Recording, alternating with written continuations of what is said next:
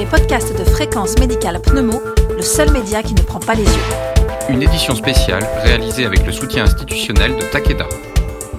Docteur Jean-Paul Mar. Bonjour, nous sommes le jeudi 7 mai. Voici le journal de l'oncologie au cours de la pandémie Covid-19. Le SARS-CoV-2 est pour longtemps dans notre pays et à l'heure du déconfinement, nous recueillons les expériences sur la prise en charge des malades.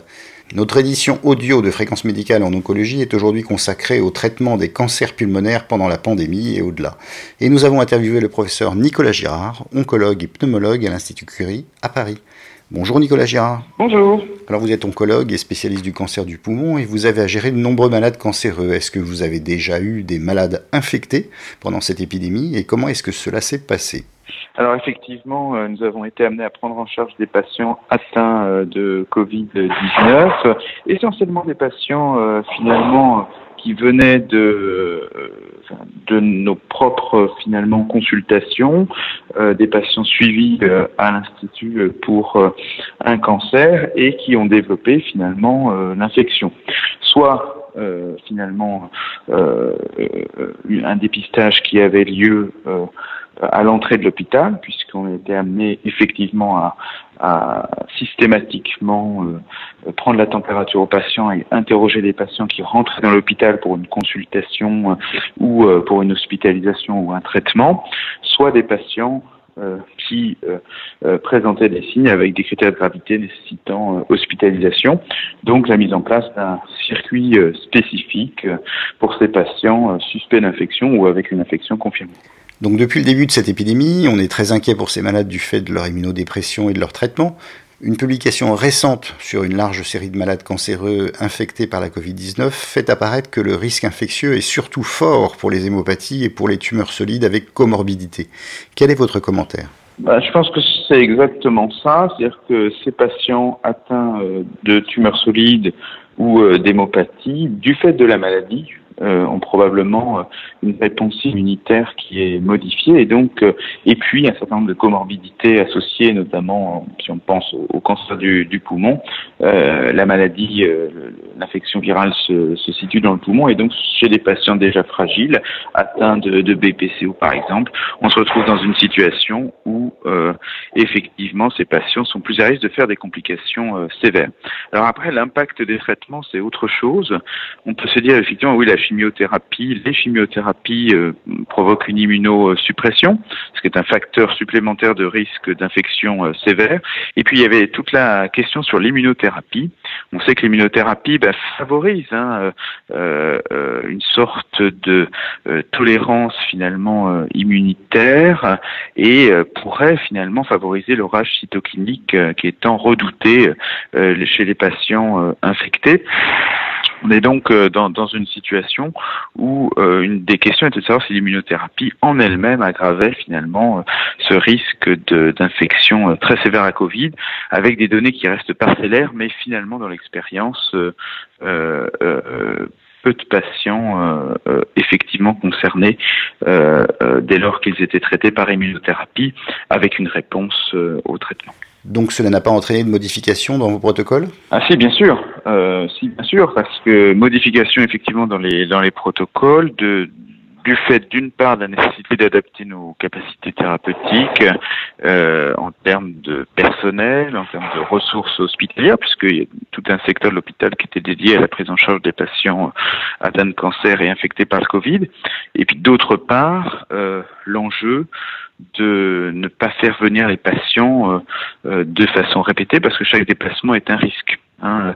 Et, et, et, nous avons donc beaucoup adapté nos, nos, protocoles, à la fois pour le suivi et la surveillance. Euh, les patients finalement euh, opérés euh, et, et, avec un suivi qui a été décalé au mois à venir. Les patients sous thérapie ciblée avec un espacement des surveillances tout en maintenant une téléconsultation pour évaluer cliniquement finalement les choses. Et puis enfin pour les patients en immunothérapie, la possibilité de doubler les doses, euh, pour faire simple, d'augmenter la dose en espaçant les injections chez des patients euh, en cours de traitement et stabilisés sur leur maladie. Donc euh, finalement une adaptation des protocoles dans cette situation dégradée pour limiter euh, les, les, venues euh, des patients, tout en maintenant un suivi euh, de consultation assez rapproché, et notamment à l'aide de, bah, de, la téléconsultation qui a largement été implémentée dans nos services. Et pour la recherche, j'imagine que vous avez lancé des études, des observatoires? Alors, oui, il y a beaucoup d'observatoires nationaux, internationaux euh, qui euh, se sont mis en place. La vraie question, c'est l'impact finalement euh, de ces adaptations de protocole. Je ne suis pas sûr qu'on arrivera à, réellement démontrer quelque chose. En tout cas, toutes les adaptations de protocole qu'on a faites sont des adaptations qui existent, qui ont déjà été évaluées dans des phases 2, qui sont parfois implémentées dans les protocoles futurs. Donc, euh, on a uniquement euh, finalement adapté les protocoles sur la base de données existantes. Donc, euh, ça c'est le premier point. Le deuxième point, c'est effectivement, y a-t-il eu des retards au diagnostic? Et là, je pense que ça dépend vraiment beaucoup des cancers, des cancers qui parlent assez peu cliniquement, qui donnent peu de symptômes. Je pense à cancer du sein finalement euh, limité, probablement que là, il y a un réel retard au diagnostic et on va voir arriver euh, ces patientes dans les, dans les semaines, les mois à venir. Pour le cancer du poumon, qui est un cancer qui donne beaucoup de symptômes, je pense que tous les patients, à un moment, sont arrivés dans une structure avec un diagnostic. Alors, on a peut-être euh, perdu certains malades infectés euh, par le Covid dès le diagnostic, avec donc un risque de gravité de l'infection, euh, puis un diagnostic différentiel qui n'est pas toujours évident, même sur le scanner. Mais je pense que la majorité des patients ont continué d'être diagnostiqués euh, avec une prise en charge qui euh, a été réalisée. Mais tout ça est évidemment à confirmer. il faudra attendre quelques mois pour avoir les données épidémiologiques euh, globales. Du fait de l'épidémie, vous avez été amené à changer votre mode de fonctionnement? Qu'est-ce que cela va changer pour vous dans l'avenir, en particulier vis-à-vis de la télémédecine ou de l'HAD alors effectivement, finalement, euh, si on prend les choses de façon positive, euh, on s'aperçoit qu'il y a eu une accélération de la mise en place d'un certain nombre de euh, nouvelles organisations. La téléconsultation fait partie, mais il faut qu'on travaille sur comment euh, mieux faire ces, ces, téléconsultations. Euh, je pense que l'écran est vraiment obligatoire, le téléphone ne suffit pas. Euh, je pense que c'est aussi une nouvelle sémiologie pour les, les praticiens. Euh, il faut savoir quels patients sont réellement éligibles à la téléconsultation. Donc, mais bon, ceci dit, le blocage sur l'outil euh, a dû être dépassé euh, du fait de la nécessité de faire cette téléconsultation. Donc c'est déjà un point extrêmement positif et effectivement, on voit mal aujourd'hui comment on pourrait revenir en arrière. Hein. Très clairement, euh, il y a peut-être 20-25% des patients qui peuvent avoir des téléconsultations et ça, ça change probablement nos organisations. Sur l'HAD, c'est plus difficile parce que c'est une structure, euh, enfin c'est une structuration du soin qui est un peu différente, euh, qui peut se coupler à la téléconsultation en réalité, mais là il y a un certain nombre d'acteurs autour du patient qui doivent être coordonnés. Il y a un certain nombre effectivement d'initiatives sur cette coordination.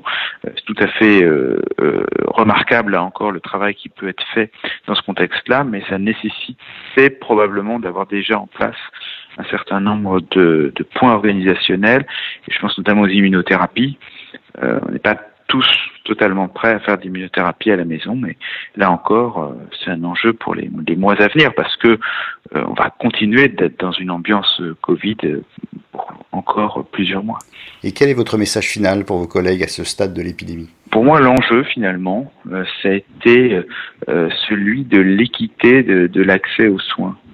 Euh, c'est probablement une période où, on, l'a bien vu, euh, le risque face au virus était différent d'une région à l'autre. L'accès aux masques, l'accès euh, au, au, gel hydroalcoolique, tout ça, ça repose la question de l'équité de chacun face à un accès aux soins. L'accès aux soins aussi, l'accès à la réanimation pour les patients Covid, mais aussi indépendamment du Covid, dans le contexte du Covid, bah, l'accès aux soins de routine. Pense qu'il y a beaucoup de, patients qui n'ont pas consulté, euh, qui n'ont pas fait leur suivi cardiologique habituel, qui euh, finalement euh ont, renoncé en quelque sorte à, un certain nombre de mesures de santé. Et, et ça, c'est probablement quelque chose qui a, qui a un impact. Et je pense que le vrai enjeu, c'est de continuer à assurer euh, cette équité d'accès aux soins. Merci Nicolas Girard. Merci. Cette édition radio de Fréquence Médicale en oncologie réalisée dans les conditions du confinement est terminée. Vous retrouverez toutes les informations de la Covid-19 sur le site de Fréquence Médicale. On se retrouve la semaine prochaine. En attendant, portez-vous bien.